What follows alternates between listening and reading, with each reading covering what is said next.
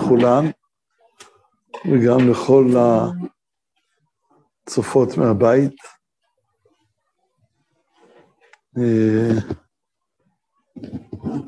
הקדוש ברוך הוא זימן לנו שעכשיו יהיה חופשת בין הסמסטרים, אז ככל הנראה הגל הקרוב, הצפוי, יהיה ברובו בין הסמסטרים. אולי לאחר כך נוכל לחזור ללימודים כרגיל. בעזרת השם, שהשם יסיר מחלה מעל עמו ישראל, מעל העולם כולו.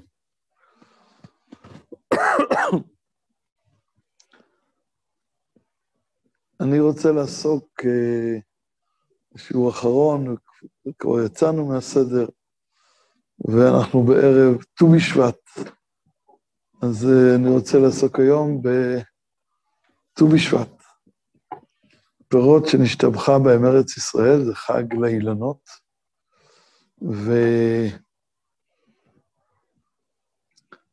ובתורה נתבהרו אילנות מסוימים. זה דבר מיוחד במינו שהתורה מציינת את סוגי האילנות, אבל זה לא יחידאי, התורה מציינת לנו את סוגי הקורבנות, מתי זה עגל, מתי זה כבש, מתי זה מנחה, וגם מנחה תמיד ממה היא עשויה, לפרטים, לפרטים, לפרטי פרטים.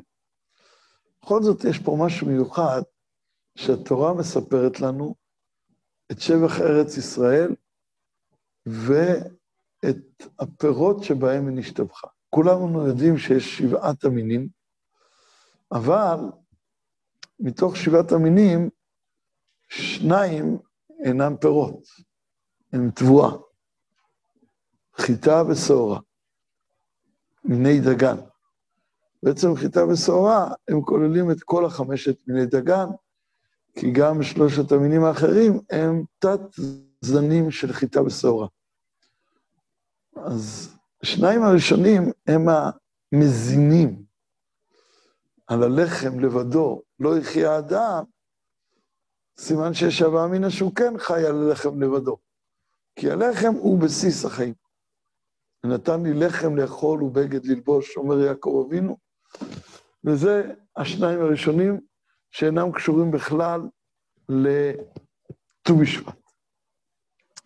נשאר לנו חמש פירות, חמישה פירות, שקשורים לט"ו בשבט, פירות שנשתבחה בהם ארץ ישראל.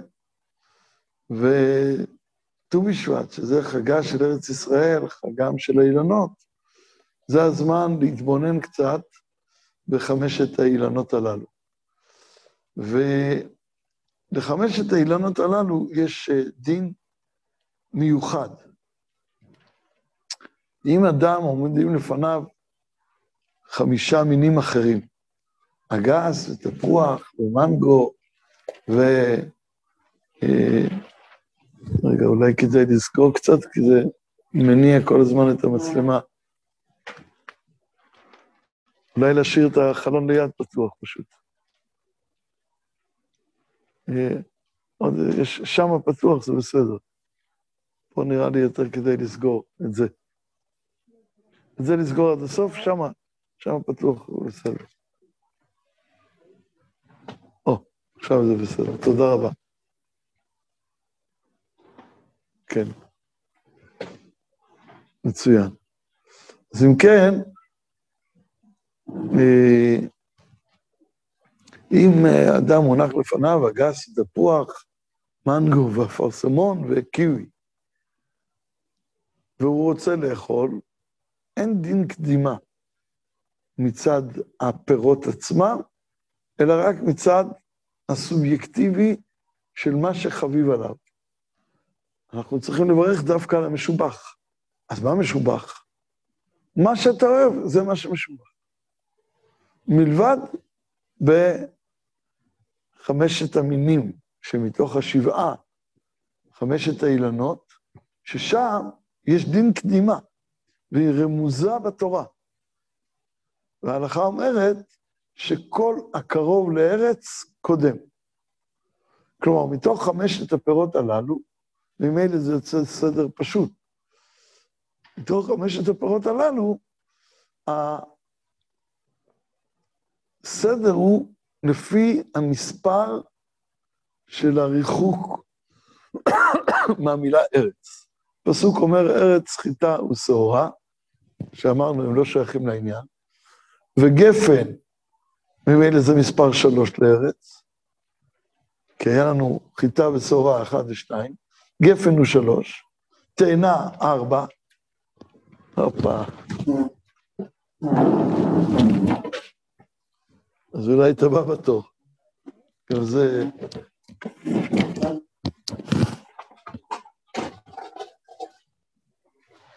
תודה רבה. אז תאנה מספר ארבע, מארץ, ורימון חמש. מכיוון שאחר כך בפסוק ישוב את המילה ארץ, אז אנחנו מתחילים את הספירה מחדש. ארץ זית, אז זית הוא הראשון, ודבש, שזה התמר, הוא השני. אז יוצא שבפירות יש לנו סדר מאוד פשוט. הראשון, זית, השני, תמר, השלישי, גפן, רביעי, תאנה, וחמישי, רימון. זה סדר חמשת הפירות, לפי מעלתם הרמוזה בתורה, עם השלכה המעשית של סדר קדימות בברכות. אבל אם נתבונן בזה עוד קצת, אז נראה שזה לא שהחמש הולכים באמת אחד אחרי השני.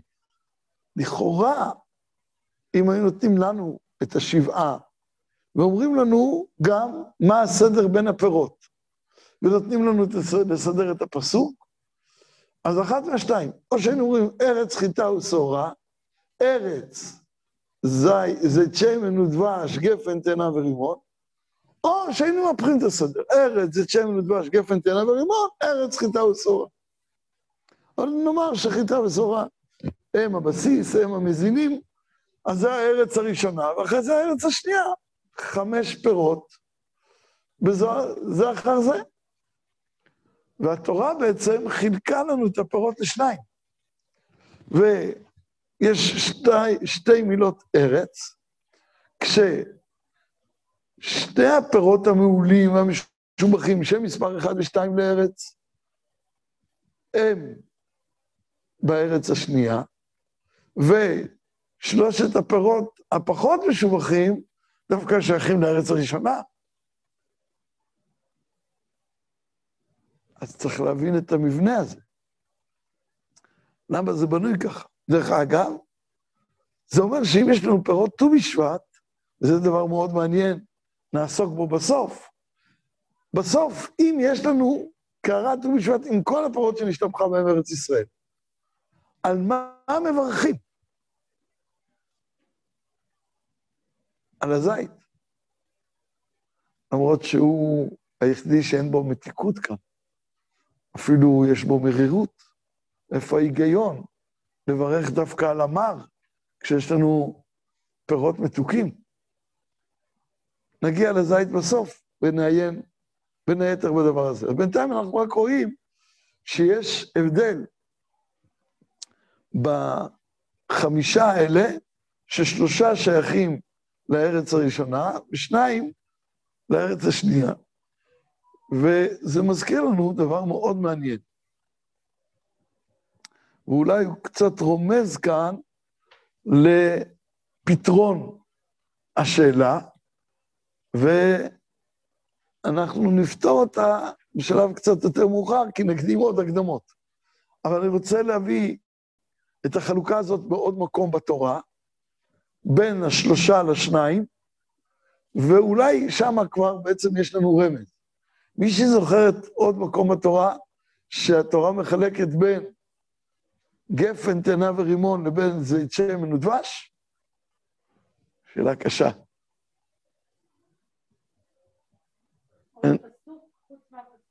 נכון, אבל הוא מחלק בדרך אחרת. לכן זו שאלה קשה, כי יש פה איזה טריק. אין פה איזה כלת תנ"ך.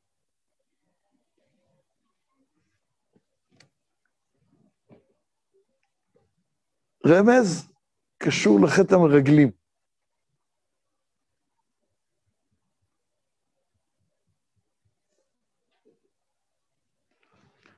במרגלים כתוב שהם הגיעו עד נחל אשכול, והם כרתו שם אשכול אחד ויישאו במות בשניים, ומין התאנים, ומין הרימונים ומין התאנים. אז יוצא שחטא המרגלים, שהוא בעצם אולי החטא הכבד ביותר של עם ישראל, למרות שיש צעד שחטא העגל יותר כבד, אבל לפי היום הכבד, איזה יום זה חטא המרגלים? תשעה באב, וחטא העגל הוא י"ז בתמוז. אם כן, החטא, שהוא באמת חטאה של הארץ, לחטוא לארץ, החטא לארץ נעשה רק לארץ הראשונה. אשכול, רימונים ותאנים. והוא לא חטא שום דבר, לא בזיתים ולא בתמרים. יוצא שבאמת הארץ הראשונה, כמו הארץ שחטא המרגלים עוסקת בה, היא דבר אחד, ויש ארץ אחרת, ארץ זיתים ותמרים. ושצריך להבין, אז איפה הארץ הזאת ומה היא? כי כשחוטאים לארץ, לא חוטאים להם. חוטאים רק לגפן, רימון ותאנה.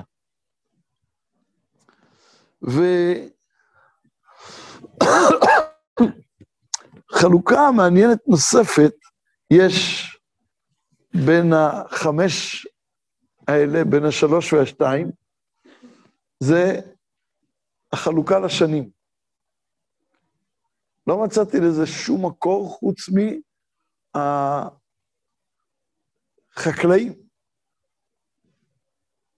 זה בערך מתחלק לחמישה חודשים. שתמוז זה הזמן של הענבים, זה כתוב בחטא המרגלים עצמם, שהמרגלים יוצאים והימים ימי ביקורי ענבים, כתוב בחטא המרגלים, והם יצאו אז בראש חודש תמוז. אז תמוז זה ענבים, ממש לפי סדר המקרא. ואב זה התאנים, שעוד נדבר על הייחודיות שבזמן הלקיטה של התאנים, יש לה לתאנה דין מיוחד שאין בכל העצים, היא יוצאת דופן בעצים, עוד מעט נעסוק בה, ואלול זה הרימונים, וכל אלה בשנה אחת לפני ראש השנה. בסיום השנה הקודמת הם מניבים את פירותיהם, ותשרי חשוון זה תמרים, וחשוון כסלו לקראת חנוכה זיתים. אז יוצא ששלוש הם בשנה הקודמת, שניים בשנה הבאה. והזית והתמר לא באותו סדר. נכון, פתאום זה מתחלף. דרך אגב, יש פה עוד חילופין, שבחטא המרגלים כתוב, ויישאו ממות משניים על האשכול, ואחרי זה הוא מן הרימונים ומן התאנים. ושוב יש היפוך הסדר, ולא כל היפוך יש לי אה, והוא בשבילו, אבל אה, אנחנו נראה חלק מהדברים, בעזרת השם, בשלב יותר מאוחר. אז מה יוצא? שכשאנחנו דנים בפירות שנשתבחה בהם ארץ ישראל, יש לנו חלוקה מאוד ברורה של שלושה פירות ושני פירות, והדבר דורש ליבון.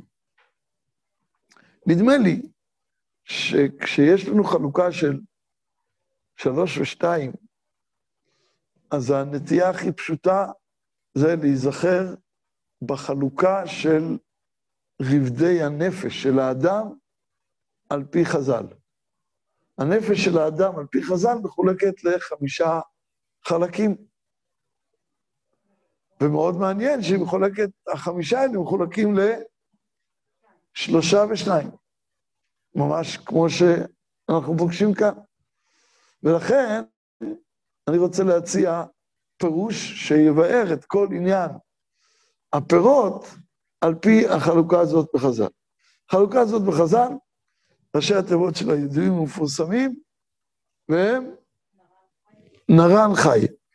מלמטה למעלה, נפש, רוח, נשמה, חיה יחידה, כאשר נפש, רוח, נשמה זה חלק אחד, וחיה יחידה זה חלק אחר.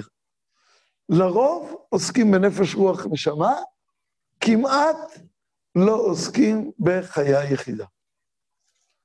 ואני רוצה קצת להרחיב בעניין הנרן חי ועניינם,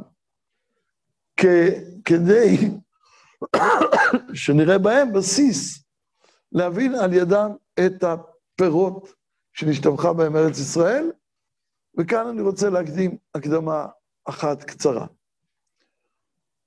הרבה מאוד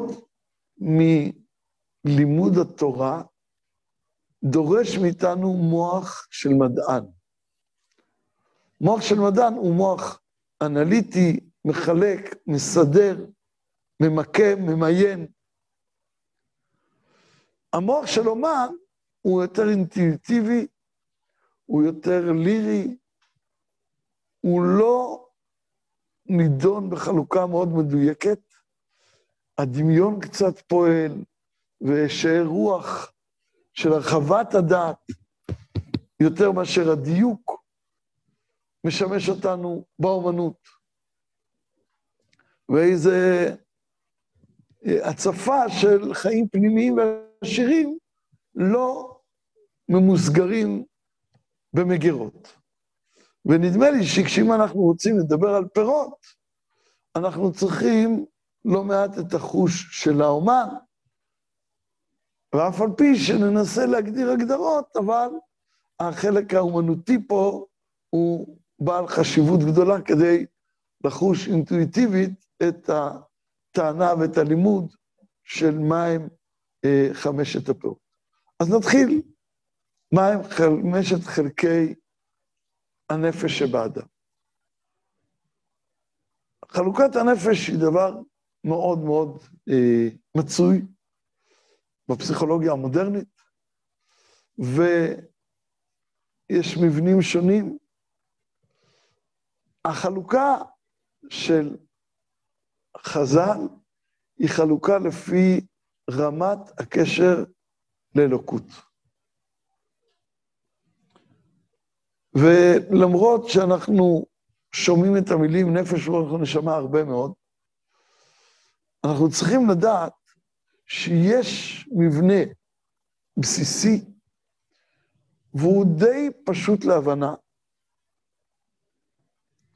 הוא בהיר וחד, אבל הרבה פעמים כשאנחנו פוגשים, אנחנו פוגשים אותו בכל מיני תצורות אחרות מאשר הבסיס.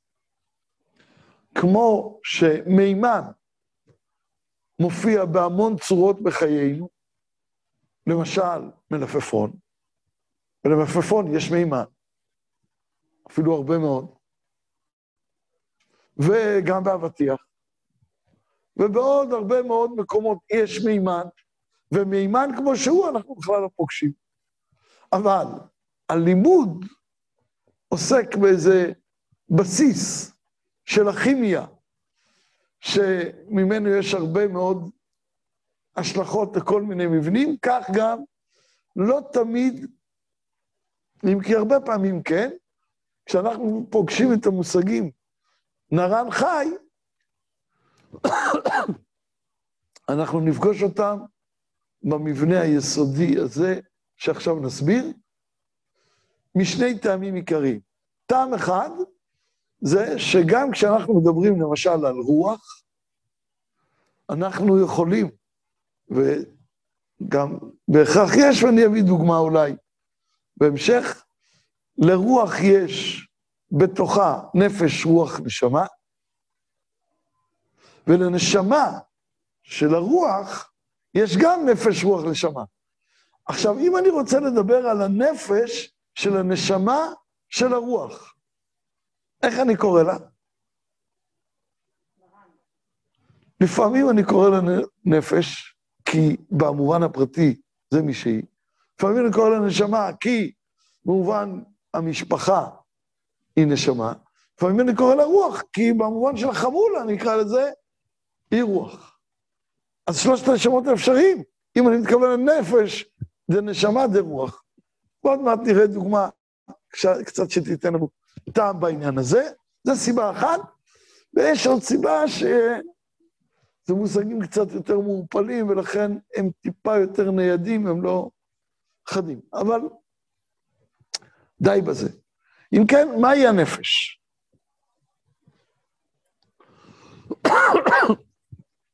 הנפש, אומרים חז"ל, רבותינו, זה מרוצת חיי הגוף. כל הנרן חי חל על הגוף. הגוף מצד עצמו הוא דומם. לא נעסוק בו היום בכלל. זה כמו האדמה שעליה צומחים כל הפירות. ובה לא נעסוק בכלל. הנפש זה מרוצת חיי הגוף. ויש לה בתורה שתי דוגמאות, אחת פשוטה מפורשת, והשנייה רמוזה עמוקה יותר. הפשוטה זה הדם, כי הדם הוא הנפש, כתוב בפירוש בתורה. כי מה תפקיד הדם בתוך הגוף שלנו? הדינמיות לעומת הסטטיות של הגוף. הגוף מצד עצמו הוא סטטי, ועל ידי מרוצת הדם הוא נעשה דינמי. לכן אנחנו קוראים לדם מרוצת חיי הגוף. אבל יש בתורה עוד נפש, שהוא גם מרוצת חיי הגוף, אבל במובן יותר מופשט. וזה מה שאומר אברהם אבינו לבני חטא, אם יש את נפשכם. ושם הפירוש נפשכם, רצונכם. נפש זה גם רצון. והמילה רצון, היא באה מהמילה לרוץ, מרוצת חיי הגוף, כי כשאני רוצה לאכול, אני מריץ את עצמי, מניע את עצמי, אם אני אריה, והאוכל שלי זה אנטילופה, אז אני אפילו רץ מאוד מאוד מהר. בגלל שאני רוצה לאכול. אז הרצון הוא גם מריץ, כמו אדם, אבל אדם בגשמיות והרצון בצורה יותר מופשטת. המכנה המשותף שלהם זה מרוצת חיי הגוף. שכל הרצונות שקשורים לחיי הגוף, לאכול, לשמור על אה, חום הגוף, שלא יהיה ניכר, ביטחון מאויבים, כל ענייני הגוף, הרצון שבהם והפעילות הדינמית של הגוף נקראים נפש. הנפש היא הכי נמוכה מכולם. וזה הפסוק, הדם הוא הנפש, זה מאוד בהיר. נכון, נכון, מצוין, אמרת מצוין. נפש היא המכנה המשותף של האדם ובעלי החיים.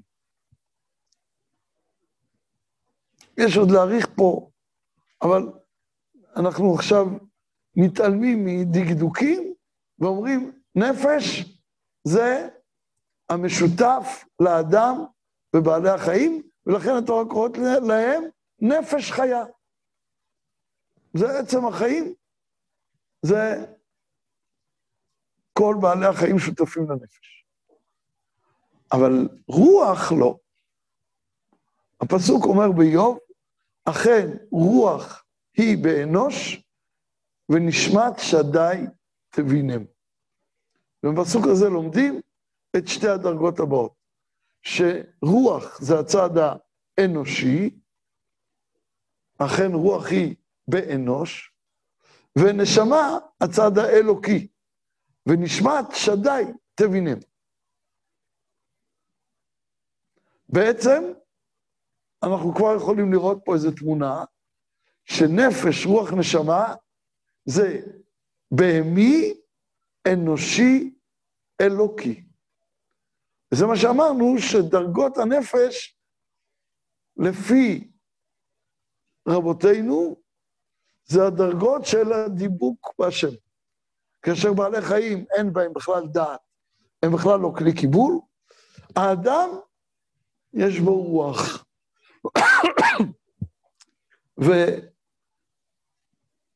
והרוח הזאת, גם לה יש נפש, רוח, נשמה, וכאן נרד לדוגמה קצת עם רזולוציה יותר גבוהה. מה זה נפש, רוח, נשמה של רוח? האדם, המעלה שלו על בעלי החיים הוא בעיקר בשלושה תחומים. אומנות, שיש לאדם ואין לבעלי החיים, מדע ומוסר. אומנות זה הנפש של הרוח, מדע זה הרוח של הרוח, הצד האנושי, זה לא גשמי, האומנות זה נתפס בגשמיות, המדע הוא מופשט, ומוסר הוא כבר נוגע באיזה יושר וצדק שהם למעלה מהכישרונות שלנו, ואיזה מתת שמיים. זה המוסריות. איך קוראים היום לאנשים שעוסקים באומנות, מדע ומוסר, אנשי רוח. למרות שהסלנג שלנו היום לא תמיד מתאים למטבעות הפנימיות האמיתיות, אבל כאן הסלנג הוא קולע בול.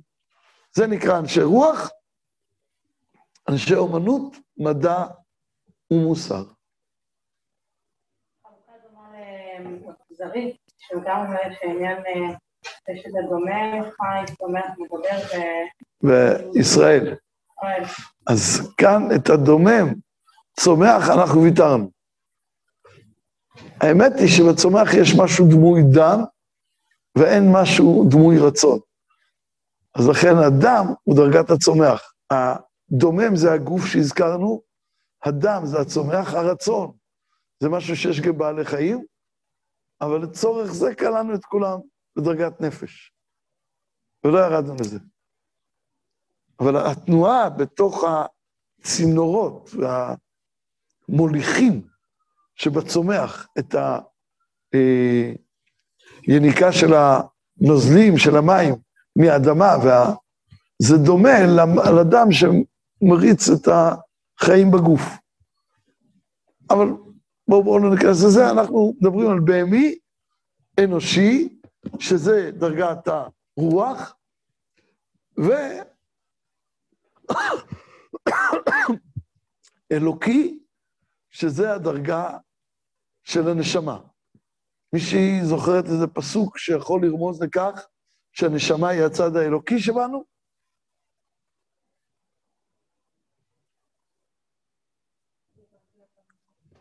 מה? אמרתם לנפשותיכם? נר השם נשמת אדם. אבל מי אמר שזה אלוקי? נר השם נשמת אדם. מה? נר השם נשמת אדם. מצד הנפיחה שלו. יפה. אלוקיי נשמות נר השם נשמת אדם. זה פסוק אה, בהיר, מפורש, שהנשמה של האדם זה נר אלוקי. קודם כל זה נר שהכוונה שלו זה כלפי מעלה, מה שאין כן רוח היא בין מעלה למטה, ומים שתמיד יורדים למטה. אז נפש, רוח, נשמה זה גם מים, רוח, אש. ואיפה העפר? הגוף. גוף, נפש, רוח, נשמה זה גם עפר, מים, שמשיכתם למטה, אבל הם מחיים את האדמה ומולידים ממנה מרוצת חיי האדמה, רוח שהיא בין מעלה למטה, אין לה כיוון מדויק היא יכולה לעלות, היא יכולה לרדת, עוד נפגוש את זה, ונשמה, שכל עניינה זה עלייה למעלה כמו האש, הלהבה, נר השם, נשמת אדם.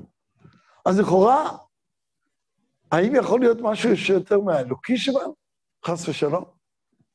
אז איך יכול להיות שמעבר לנפש רוח נשמה, יש גם חיה יחידה? תשובה, לכן יש שני חלקים. לכן יש לנו בפסוק, כמו שעוד מעט נראה, את המילה ארץ באמצע. והמילה ארץ אומרת שיש עוד ארץ אחרת לגמרי. ארץ עליונה, שלכן גם המרגלים לא חוטאים בה. מהי הארץ העליונה? כל הנפש, רוח, נשמה שבנו, זה כמו שהנשמה נמצאת כאן, בתוך הארץ התחתונה בעולם הזה. אבל הנשמה הייתה לפני שירדה לכאן. נשמה שנתת בי. אתה בראת כנגד נשמה, אתה יצרת כנגד רוח, אתה נפחת כנגד נפש. אנחנו רואים, נשמה שנתת בי, אתה בראת זה כמו נשמה, אתה יצרת זה כמו רוח, ואתה נפחת זה כמו נפש. לא ניכנס לזה עכשיו, אולי הייתי צריך לדלג על זה. אבל זה מכוון לאותו דבר, אבל בכל זאת יש את הנשמה שנתת בי. אז מאיפה נתת בי? מאוצר הנשמות, לפני שירדה הנשמה שלי לתוך העולם. נוח לו לאדם שלא נברא, אז הוא היה קודם. הנשמה לא התחילה פה, הנשמה הייתה שם וירדה לפה. הנרן מתאר את הנשמה כמו שהיא פה. החיה היחידה מתארת את הנשמה כמו שהיא שם. אבל הנשמה כמו שהיא שם, יש לה שתי בחינות. אנחנו ממעטים לדבר, כי זה שם. ואין לנו מספיק תפיסה בזה.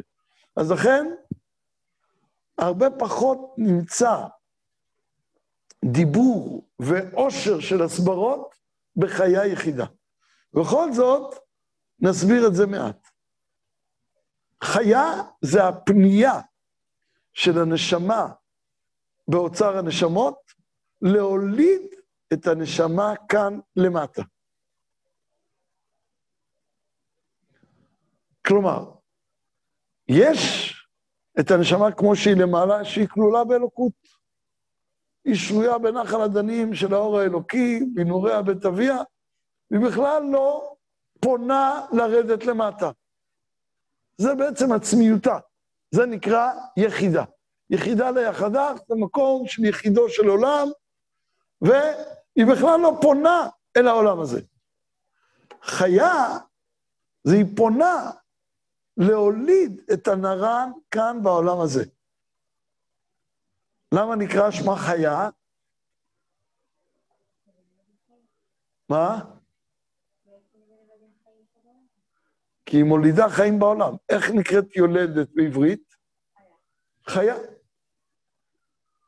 בכל ההלכות, בדורות האחרונים כבר תרגמו את זה יותר ליולדת. אבל סתם במשניות, בשולחן ערוך, היולדת נקראת חיה. חיה היא המולידה. והיא נקראת, היולדת נקראת חיה, בגלל שיש בה דמיון לחיה, שהיא שורש הנשמה שמוליד, פונה להוליד את הנשמה כמו שהיא בתוך העולם הזה. עכשיו, היא לא הולידה והלכה, היא כל הזמן מולידה את הנרן פה. ולכן חיה יחידה שייכים לדרגה אחרת לגמרי, הם לא חלק מהנרן. הם לא פה, הם לא מופיעים פה. הם בארץ אחרת, בארץ עליונה.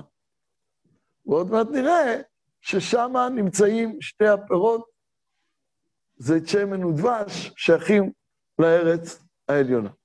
אז עד כאן רק ראינו את המבנה, עכשיו אני רוצה, וואו, כבר הזמן חולף מהר, אני רוצה ל, אה, לעסוק בפירות עצמם, מה כל פרי אומר. אז נתחיל מלמטה. המספר חמש, הכי תחתון, איזה פרי זה? רימון. רימון זה הפרי היחידי שהוא אדום ממש, כי זיתים, הקהים שבהם נקראים שחורים. הם בין שחור לסגול וקצת אדום. אבל עיקר השם שלהם זה ש... שחורים, וגם התאנים, יש ירוקות, יש שחורות. הצבע היחידי שהוא אדום ממש, כמו דם, זה הרימון. בתוך שבעת המינים, אנחנו עוסקים עכשיו רק בשבעת המינים. וזה ממש מה שאמרנו, שהדם הוא הנפש. כלומר, זה הצד הארצי. הרימון הוא הצד הארצי שיורד למטה. לכן, באמת אין לו פרי. אין פרי רימון. זה גרעינים עם מעטפת. זה לא ממש פרי. זה הרבה יותר דומה בעצם לחיטה ושעורה, שזה יותר גרעין, אכיל, מאשר פרי מתוק ועסיסי. ותמיד נרגיש את הגרעין בתוך כל uh, אכילה של רימון.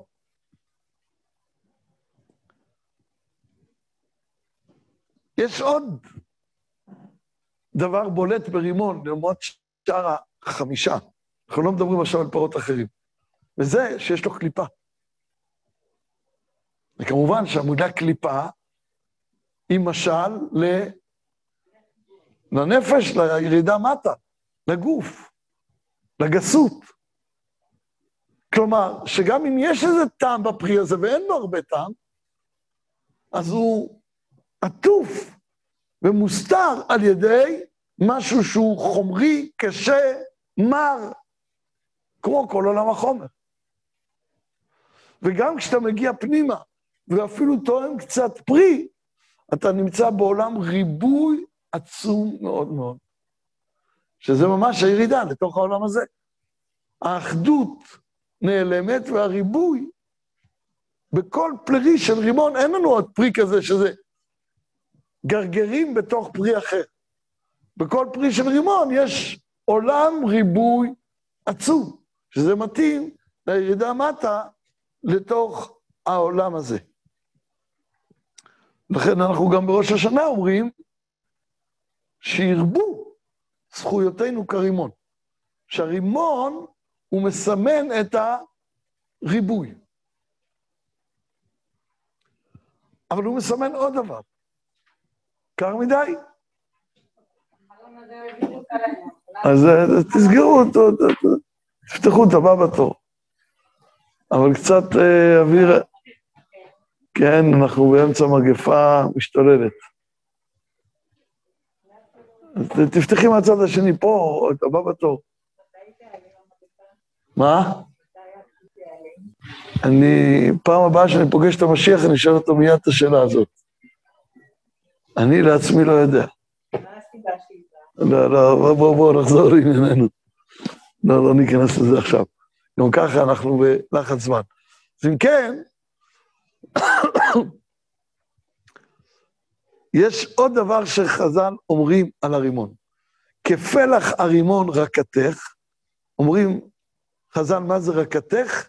ריקנים שבך. פושעי ישראל. אפילו פושעי ישראל מלאים מצוות כרימון. רבנו הרב צידה היה מסביר הסבר נפלא, שפושעים, אין בהם פרי כבר בשל, אבל יש בהם את הפוטנציאל, את הגרעין. הם מלאים מצוות כרימון, הכוונה הם מלאים גרעיני מצוות. את הסגולה של היכולת לגדל מצוות יש אפילו בפושעים הכי גדולים. זה כפלח הרימון רקתך. ובעצם הרימון פה הוא דרגה של איזה גרעין שהולך ומתפתח בכל הדרגות האחרות. לכן גם כשאנחנו באים לתאר אדם שאינו כשר, אנחנו מתארים אותו על ידי רימון. איזה אדם לא כשר תואר על ידי רימון? רבי מאיר מתאר את האחר, שיצא לתרבות רעה, רימון מצא, תוך האכל קליפתו זרק. כלומר, יש קליפה קשה ומרה, אבל בתוך יש. אז הוא לקח את הרימון ואת המתיקות הפנימית שלו, למרות הגסות שהוא רוכב על סוס בשבת. זה היה הזמן שהוא למד ממנו את ההלכות, שעליהם הוא אמר, רימון מצא קליפתו זרק תוכו אכל. הגמרא שם אומרת, על אחר, על אותו מעשה עם רבי מאיר, בזמן שאדם מצטער מפני כובד העוונות, כלומר שהוא מעוך מפני כובד העוונות, וזה מה שהיה אצל אחר, שהיה גדול התנאים בימיו ונפל. מטה-מטה, שכינה מה אומרת? כלני מראשי, כלני מזרועי. כלומר, שהשכינה נמצאת איתו ביחד, השוכן איתם בתוך תומותיו, למרות שהוא נופל מטה-מטה, וזה כובד העוונות, כי זה נפש שהיא נמשכת אחרי הגוף. בכל זאת, זה מעלתם של ישראל, שגם רימון הוא מעלה, אף על פי שיש בו נפילה. כפלח הרימון רקתך, שזה חלק מהיופי של הכלה, שמתוארת בשיר השירים כנסת ישראל. ואחר כך, רבי מאיר מוסיף על זה, אם השם יצטער כך על דמם של הרשעים, על דמם של צדיקים שנשפך, על אחת כמה וכמה. כלומר, רימון זה משל לשפך דם, ואפילו על זה הקדוש ברוך הוא מצטער, שפושעים משפך דמם. הריקנים שבה. קל וחומר לצדיקים, שאם משפח הדם שלהם, אפילו שזה רק החומר שלהם, מה אכפת לי, כאילו, הנשמה עולה למעלה? לא. גם הצד של מרוצת חיי הגוף של היהודי, זה דבר יקר מאוד בעיני השם יתברך. ולכן זה אחד מהפירות שנשתבחה בהם ארץ ישראל, אף על פי שהוא מסמן את החלק הבהמי, הנמוך, החומרי, הירוד. למרות זאת, יש לרימון שתי מעלות מיוחדות במינם, ואנחנו נראה את זה בסוף בקשר לזית.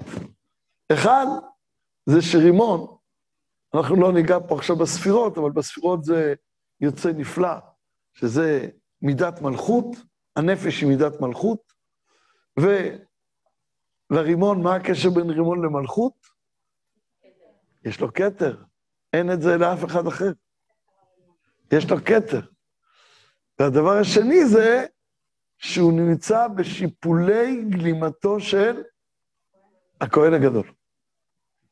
פעמון ורימון, פעמון ורימון. נכון, זה שיפולי הגלימה, זה מתאים מאוד לכל מה שאמרנו, אבל הוא מצטרף אל עבודת הכהן הגדול, שעיקרה הזית, כמו שנראה בהמשך, בעזרת השם. מה? מי לא מקביל? כהונה. לא, לא, לא, רק השיפולים מקבילים. המלכות זה המידה הכי נמוכה שיש. השיפולים מקבילים למלכות, לא הכהונה. החלק הכי מעניין כאן, במידה מסוימת, זה ה... ה... כל אחד לפי דרגתו, זה התאנה. קודם כל, התאנה, כתוב בחז"ל, וגם רואים את זה, שהיא דומה ללב. הציור שלה זה כמו שמציירים לב. כלומר, לעומת הנפש שהאיבר שלה זה הכבד, למה כבד? כל הדמים מיוצרים בכבד. כל השלושה האלה של הנרן, כתוב בחז"ל, הם כנגד מלך. מוח, לב, כבד. מוח הוא רק מופשט ואוורירי, כבד הוא כולו דם, ומה הלב? הלב הוא באמצע. יש בו חדרים של דם וחדרים של רוח. וזה בדיוק הרוח האדם העולה היא למעלה, ורוח הבהמה יורדת היא למטה לארץ. כלומר, שהרוח, אמרנו, אין לה כיוון מסוים. היא יכולה לעלות, היא יכולה לרדת. ושם הבחירה של האדם. זה האדם האנושי. בהמה אין לה בחירה. נשמה שהיא כמו מלאך, אין לה בחירה. זה רק עולה למעלה. האדם שהוא באמצע, הוא יכול לעלות, הוא יכול לרדת. זה הלב שלו. ושם עוברים תהליך ארוך מאוד, של עיבוד של האישיות. הבהמה היא מה שהיא, היא לא, היא לא משתנה. אריה נולד, אריה מת, אריה חי, אריה לאורך כל הדרך, אין בו תהליכים. מלאך, נברא מלאך. מסיים מלאך, אין בו תהליכים. רק האדם הוא עובר תהליך, והתאנה בזה שונה מכל הפירות, שאין לה דין פאה. דין פאה זה לא רק בשדה תבואה, אלא גם עץ. אני בא לעץ, ואני אורה את כל התמרים, אני צריך להשאיר פאה לעני. חוץ מעץ אחד, התאנים. למה? כי אין לכיתתן כאחד. כל מי שיש לו תאנה יודע את זה היטב. אצל ההורים שלי בבית יש עץ תאנה ענק, ויותר מחודש וחצי, חודשיים, כל פעם אתה בא, עוד סלסילה, עוד סלסילה, עוד סלסילה. זה לא ככה בשאר הפירות. שאר הפירות, שבועיים, שלושה, הכל ביחד, כמעט. ולכן יש דין פאה, תשאיר בקצה. אבל מה שאתה כל פעם לוקח כמה, אין דין קצה. זה לא כל העץ ביחד. אין לו כיוון מדויק, הוא מתהלך. עקוב הלב מכל ואנוש ומי ידענו. התאנה היא בין לבין. לכן, היא תהליך. איפה מצינו שהתאנה יש בה את עניין הבחירה של האדם? התאנה היא עץ הדעת טוב ורע. חז"ל אומרים, רש"י מביא על הפסוק, שיתפרו על התאנה, במה שנתקלקלו, בואו נתקנו. בעצם אין לנו שום רמז בפסוקים מה היה עץ התאנה, מלבד שכתוב באותו פסוק תאנה. ורש"י מביא על המקום שהוא עשה להם את, את התיקון בקלקול. עץ הדת היה תאנים, וכלומר, שם הבחירה נמצאת, וגם זה העץ עצמו, טוב ורע, אתה יכול לעלות, אתה יכול לרדת, שם אתה בוחר, וגם זה הקלקול, וזה התיקון. כלומר, זה הולך, רוח האדם העולה למעלה, רוח הבהמה יורדת למטה, זה יכול ללכת בשני הצדדים. וזה מה שאנחנו רואים, אכן רוח היא באנוש. שהאדם, יש לו בחירה. האדם נמצא בין עולמות, אין לו כיוון מדויק. נכון, אבל הרימון הוא כאילו חומרי. הנשמה, הנר, הוא אלוקי. אתה יכול לקלקל את זה או להרים את זה, אבל זה לא עניינם. להם יש תכונה עם כיוון ברור. והלב והתאנה זה דבר שהכיוון שלו לא ברור. הוא יכול ללכת לכאן, הוא יכול ללכת לכאן.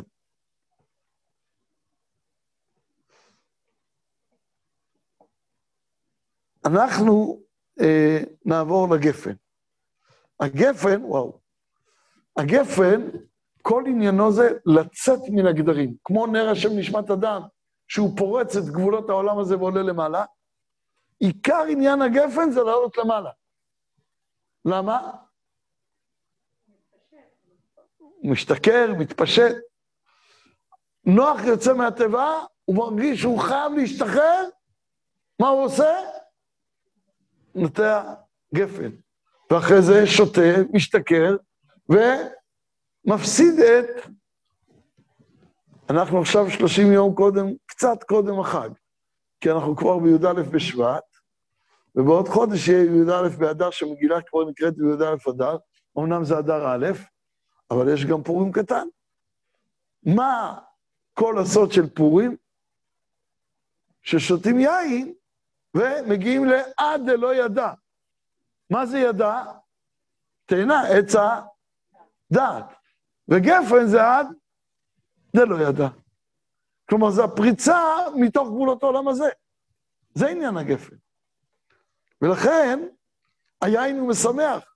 אתה נמצא בחג, אתה צריך לעלות לראות פני השם. אין שמחה של ראיית פני השם, אלא בבשר ויין.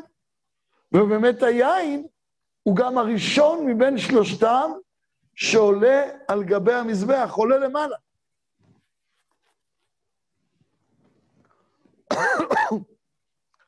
לעתיד לבוא, העיקר יהיה יין ותאנה. למה? נבואת הגאולה כתוב שיהיה איש תחת גפנו ואיש תחת תאנתו. כי חיה היחידה זה ארץ אחרת שעוד רגע נדבר עליה. אבל לחיות פה בשלמות זה לא להימשך אחרי החומר, ולכן רימון זה לא העיקר של העתיד לבוא, אלא גפן, שזה אור הנשמה שיוצאת בשמחה מהעולם הזה, ותאנה שזה מתיישב בתוך הכלים האנושיים שלנו, ולא דווקא יורד למטה. אז התאנה היא כלי טוב לאור של הגפן. זה נשמה ורוח. אכן, רוח היא באנוש, ונשמת שדי תבינם. זה שתי הדרגות של האדם היושב בארץ ישראל בגאולה עתידה. שלושת אלה הם חיי העולם הזה, ולכן כשאני בא לארציות, שלושתם יכולים ליפול, זה מה שמצאנו בחטא המרגלים, שויסעו במות משניים את האשכול שכרתו, ומן הרימונים ומן התנים. עכשיו נבוא אל התמר. התמר הוא בכלל למעלה, הוא לא פה. מי שהיה פעם בכפרים מלאי תמרים,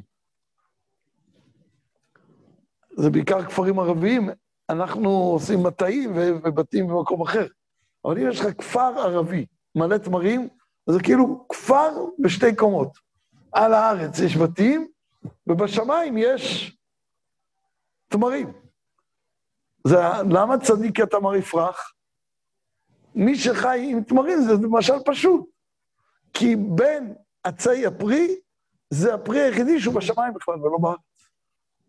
ולכן אנחנו אומרים ארץ זבת חלב ודבש. מה זה לזוב? שהוא יורד מלמעלה למטה. מה זה הדבש שהיא זבה? שיש תמרים, הם גבוהים מאוד, אתה הולכת תחת התמר ופתאום טיפין של מתיקות של דבש מהתמרים. יורדים עליך כמו מטר משמיים, כי תמר שייכת למעלה. לכן רמזו חז"ל, מה זה אמרתי, אעלה בתמר, שתמר זה למעלה, אעלה ראשי תיבות. אתרוג, ערבה, לולב, הדס. אנחנו לא, מוותרים, לא מברכים על האתרוג, ואנחנו לא מברכים על ארבעת המינים, אנחנו מברכים רק על לולב. כי הלולב זה שיש לו לב אחד לאביו שבשמיים. הוא, הוא שייך למעלה, הוא לא פה. הלולב הוא כמו חץ, אני שייך לשם. ובאמת, כשרואים תמר, אז הלולב זה שהוא נמצא שם ועוד מכוון לשמיים. ולקחת את השמימיות הזאת, זה הלולב. ו...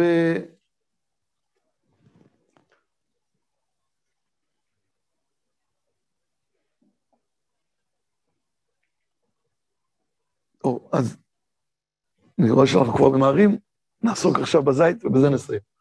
הזית הוא הדבר הכי פילי. הוא המדרגה הכי עליונה. עליו מברכים ראשון. למה? הוא בכלל לא שייך בעולם הזה. קודם כל, הזית זה מה שהופך דבר לקדוש. איך קוראים לכהן הגדול? הכהן המשיח. שמושכים אותו בשמן המשחה. עשית כלי, קערה. איך היא נהפכת להיות קדושה שאפשר להשתמש בה במקדש? על ידי משיכה של שמן. שמן עושה את הדבר לא שהוא זב מלמעלה למטה, אלא הוא הופך אותו להיות שייך לשם, אני בכלל לא שייך לפה, אני שייך לשם. זה היחידה. זה שמן. לכן שמן זה אור. הוא בכלל שייך לעליונים, הוא לא שייך לתחתונים. והדרגה הכי עליונה של כל הדרגות בישראל, יש לנו שופט, יש לנו כהן, ויש לנו נביא, אבל למי אנחנו מצפים כל הזמן? מלך המשיח. ואפילו לא למלך. מה פתאום מצפים? למה? בגלל שמושכים אותו במש... בשמן, שהוא יהיה מלך. אז לכן תמיד אנחנו קוראים לו משיח? מה זה קשור? תשובה, כל מעלתו של משיח זה שהוא מעלה את כל העולם הזה להיות חלק מן העליונים. אז זה יהפוך כל העמים לקרוא שפה ברורה בשם השם. ולכן השם שלו זה אל שם, השמן הזה, שהפך אותו להיות שייך לעליונים. ואולי נסיים במילים שאומרת היונה שיוצאת מהתיבה של נוח ומביאה לזית טרף בפיה, ואז היא כבר לא חוזרת. ואז היא אומרת לנוח, יהיו מזונותיי מרורים כזית בידו של הקדוש ברוך הוא, ולא מתוקים כדבש. מה זה מתוקים כדבש? הדרגה שלה, תמר. כי עדיין היא מתייחסת לעולם הזה, היא זבה לפה. זה שמיים שפונים לארץ. אבל מרירות זה שבכלל זה לא בארץ. לכן פה זה לא מתוק, אתה לא טועם פה מתוק. אתה פה טועם שזה הופך אותך. להציל פנים משם. זה הופך אותך למשהו אחר. לכן היא אומרת, יהיו מזונותיי מרורים כזית בידו של הקדוש ברוך הוא, ולא מתוקים כדבש בידי בשר ודם. ט"ו בשבט שמח, שנזכה לטעום ממתיקות פירותיה של הארץ הקדושה. תודה רבה.